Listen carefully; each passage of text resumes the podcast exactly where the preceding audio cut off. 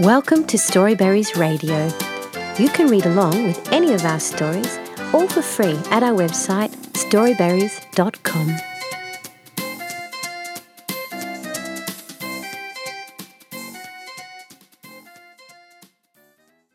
The Man with a Fox Shadow by Madison King. Vivian's family had just moved to Japan for her mum's work. She missed a lot of things about living in her old home in Missouri, but she liked how close they were living to the ocean now, at least. She could see the ocean from her window. She often did homework with the window open, or sometimes she'd sit out on their little balcony. The smell of the sea was carried up by the breeze, and it mingled through the whole apartment. That was another thing she was getting used to living in such a small place. Their old house had been big, and no matter which way you looked, you could see meadows. Now they had a four room apartment on the eighth floor of a tall grey building. They had moved to a city called Yokosuka. Vivian still had to sound it out in her head to say it right aloud.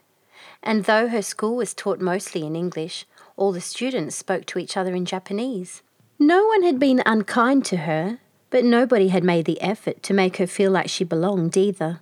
Vivi couldn't help but wonder if her classmates were talking about her to each other. She was picking up words here and there, mostly things like good morning, please, and thank you. It sounded so much prettier coming from the others, like water flowing in a spring. When Vivi talked in Japanese, it sounded more like hail denting a car. As her mind wandered, her pencil followed. Instead of filling out the blanks on her vocabulary sheet, she was sketching the face of Hanako, the girl who sat next to her in class. Hanako was very pretty and always wore her long dark hair in braids. Maybe I could ask Mum to put my hair in braids tomorrow, Vivian thought. Coming back to her senses, she hurriedly erased the doodle and began working. Her mother would be home soon, and Vivi wouldn't get to watch TV before dinner if her homework wasn't done. Fifteen minutes later, the lock began to jiggle. After some muffled growling, there was a click and the door swung open. I'm home. Removing her shoes at the door, her mother threw her briefcase onto the kitchen table and came out onto the balcony. Sweeping Vivi up into her arms, the woman hugged her daughter tight. I missed you so much, she exclaimed happily. Mum, the young girl gasped, can't breathe. Oops, sorry, sweetie. Relaxing her bone crushing grip, the woman laughed, kissing Vivian on the head before putting her back in her seat. How was your day, Mum? Vivi brought her things inside and put away her homework while her mother changed out of her work clothes. Oh, it was fine, nothing super exciting. How was yours? Vivi shrugged, grabbing the step stool. She got the plates from the cabinet while her mum started preparing the food. It was okay. Hanako helped me with a math problem. That's wonderful, her mother beamed. Next thing you know, you two will be inseparable. Vivian snorted, rolling her eyes. Sure, Mum. Well, I can hope, can't I? I want you to be happy here. She said this last part in a quiet tone. I will be, Mum, don't worry. I just need to get used to it, promise. The woman looked down at her daughter and smiled. You always know just how to cheer me up. She wiped her hands on a towel and grabbed the pad that was stuck on the fridge. Fumbling around for a pen, she scribbled down carrots and ripped off the page. Handing it to Vivi, she said, I nearly forgot. Can you run down to that little shop across the street? Here's some money. She dug around in her purse, then gave Vivian two of the colourful bills. This should be enough. OK, said Vivi. I'll be back in a minute. She hurried down the many flights of stairs and across the street. The bell above the door tinkled merrily as she entered, and Vivi made sure to smile politely at the man behind the counter but after hunting around the aisles, she found that all the signs were in Japanese. Sighing, she looked around for someone to ask for help. In the next aisle over, there was a tall, thin man in a very pretty floral patterned kimono. His hair was snow white, and when he looked over at her, his sharp green eyes caught the light like jewels. Taking a deep breath, Vivian began to speak. Um, Sumi. The unfamiliar word got stuck in her throat. She tried again. Sumimasen? Excuse me? He smiled kindly at her and replied, Do you need help, little one? He spoke English. Vivi found that most people did, but her mother taught her never to assume anything about a person you didn't know. Yes, please, sir. I'm looking for the carrots. Do you know where they are? Let's see if we can't find them together. It didn't take very long with the man's help, and soon enough, She was standing in front of the counter to pay. After, Vivi turned to the man and held out her hand. Thank you very much, sir. He chuckled and shook her hand lightly. Then she remembered that she was supposed to bow, not shake hands. Oh, I'm sorry. She quickly bowed to him, and the man laughed. Please, it's all right. Everyone makes mistakes. Vivi smiled in relief. They left the store at the same time, and as the man walked away, she noticed something that took her breath away. His shadow was a fox? Rubbing her eyes with her free hand, Vivi blinked quickly and looked again, but it was still there. Trotting delicately behind the man as he walked away was a fox shaped shadow. Shaking her head, Vivian hurried back home. That night after dinner, she sketched the stranger and his weird shadow. Giggling, she added a pair of fox ears and tail for fun. She laughed, thinking, that looks about right, now they match.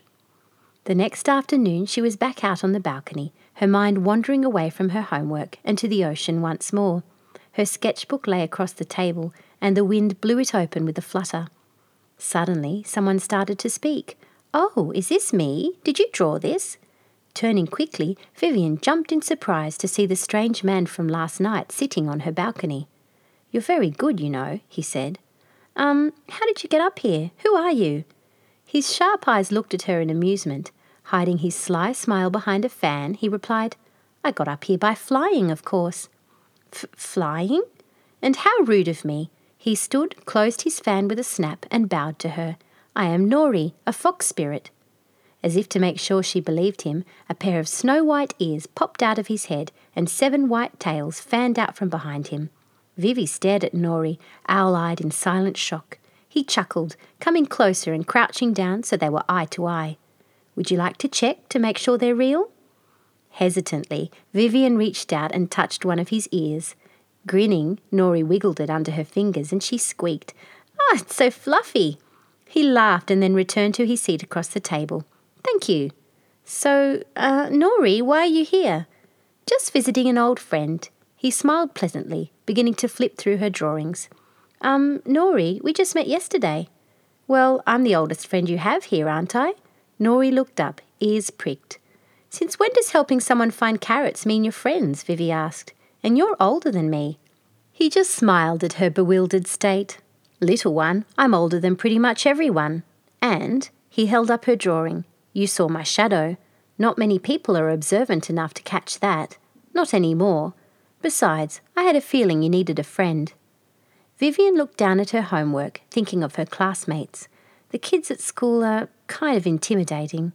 Nori put his chin in his hand, listening. And I don't know what they're saying most of the time. What if they're talking about me? The fox spirit's eyes softened, and he replied, mm, I see. I wonder. He looked down at the drawings again. Miss? Vivian, but everyone calls me Vivi. Right. Well, Vivi, do you draw in school too? She thought about it. Yeah, sometimes. Why? Nori smiled that sly smile again. I think the other kids might be intimidated by you. What? Well, I said it before, didn't I? You're very good. If you're drawing during breaks, the other kids might not want to interrupt you. Vivian stared at him. Courage is a lot harder to muster when you see someone better than you. He gave her a wink. But I'll tell you a secret. It's all a matter of perception. Perception? she asked curiously. Nori reached across the table with a long arm and tapped his folded fan against her nose. It's easy to focus on the extraordinary in others and see only the ordinary in yourself. All you have to remember is that they're human too. I'm sure they wake up with bedhead just like you. Vivi giggled, and he smiled kindly, tails rustling softly. As for the Japanese, how about we make a deal? A deal? Yes, I'll give you lessons after school, and you tell me stories. What stories could I tell you? she wondered aloud. What it was like where you came from, what happened at school that day, what you drew, what you laughed at. But those don't sound very interesting. Believe me, Vivi, he said with a sigh, after dealing with gods and monsters for so long, a little peace and quiet is wonderful. She shrugged and held out her hand, confidently this time. Grinning, Nori shook it. It's a deal, Vivian replied. Great! Come to the Hakuseki Inari shrine. That's where I live. Suddenly, Nori's big ears swiveled and twitched, like he was hearing something. He stood and bowed to her. I'd best be going then. Your mother is coming up the stairs. See you later, little one. He winked again, sticking out his tongue at her before elegantly leaping over the railing. It happened so fast she didn't have time to say goodbye. After blinking at the empty space, she thought, I wonder, did that really just happen? Looking down at the table, Vivi noticed that he'd left his fan behind. She smiled. The next day at school, Vivi was working on her drawing of Nori during the lunch break. She figured she might as well make it accurate. Looking up, she saw Hanako and her friends staring. Remembering what the fox spirit told her, Vivian asked, Do you guys like drawing too? Looking both relieved and happy, the girls crowded her desk, and after introducing themselves, they started talking together. Hanako caught sight of the folded fan inside Vivi's school bag and asked, Oh, you have a fan? Can we see? Sure. The girls passed it around, gasping and admiring it. Wow, Vivi, this is really beautiful. Where'd you get it? Vivi gave them a small, secretive smile. Oh, it was a gift from an old friend. The end. Thank you for reading with Storyberries.com. Free stories for kids.